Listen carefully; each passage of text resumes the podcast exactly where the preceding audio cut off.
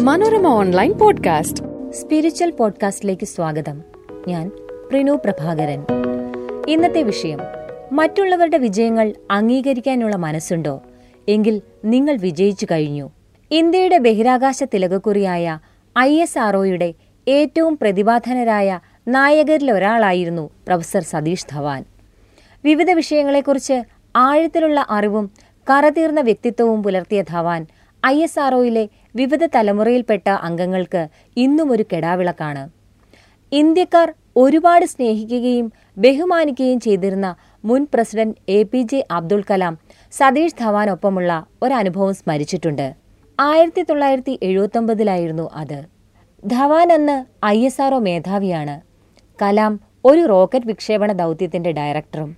നിർഭാഗ്യവശാൽ ആ ദൗത്യം പരാജയപ്പെട്ടു. ആ പരാജയത്തിന്റെ സകല ഉത്തരവാദിത്തവും ഏറ്റെടുത്തത് ധവാനാണ്. വിമർശനങ്ങളുടെ കൂരമ്പുകൾക്കിടയിലേക്ക് കലാമിനെയും സംഘത്തെയും അദ്ദേഹം ഇട്ടുകൊടുത്തില്ല. പിന്നീട് വീണ്ടും ഒരു ദൗത്യം നടക്കുകയും വിക്ഷേപണം വിജയിക്കുകയും ചെയ്തു.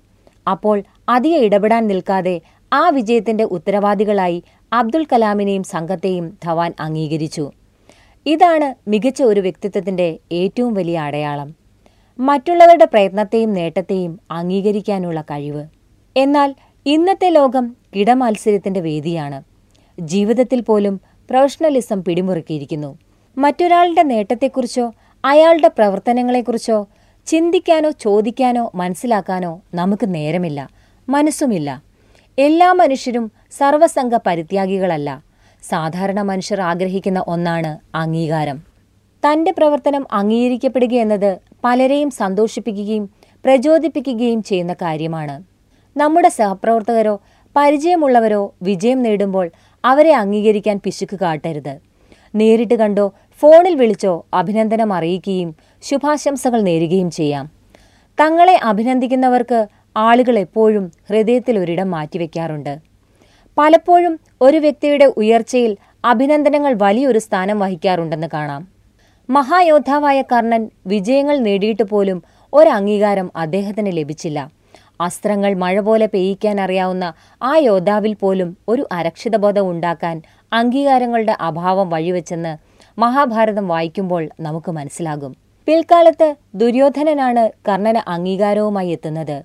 മനസ്സുകൊണ്ട് ധാർമ്മിയായിട്ട് പോലും ദുര്യോധന പടയിൽ കർണൻ എത്തിപ്പെടുന്നത് അങ്ങനെയാണ്. യുദ്ധത്തിൽ നിന്ന് പിന്മാറണമെന്ന ആവശ്യമുണ്ടായപ്പോൾ അത് പറ്റില്ലെന്ന് പറഞ്ഞ് കർണൻ ദുര്യോധനനൊപ്പം നിലകൊള്ളുന്നത് കാണാം. തന്നെ അംഗീകരിക്കാൻ മനസ്സ് കാട്ടിയ സുഹൃത്തിനോടുള്ള കടപ്പാടാണ് ആ വീരയോദ്ധാവ് കൈക്കൊണ്ടത്. അംഗീകാരങ്ങളുടെയും അഭിനന്ദനങ്ങളുടെയും ശക്തി അതാണ്.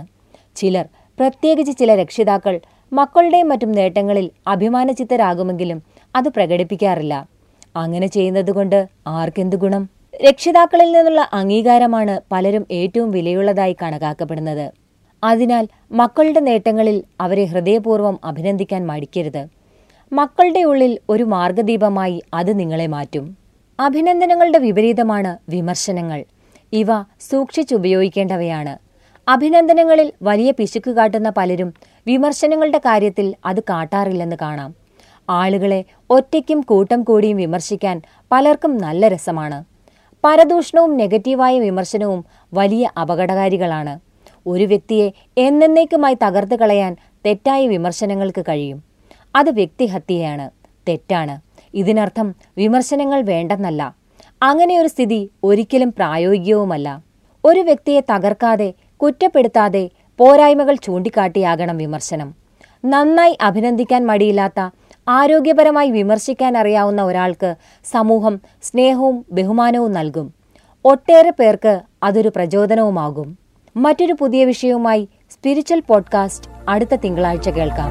Manorama online podcast.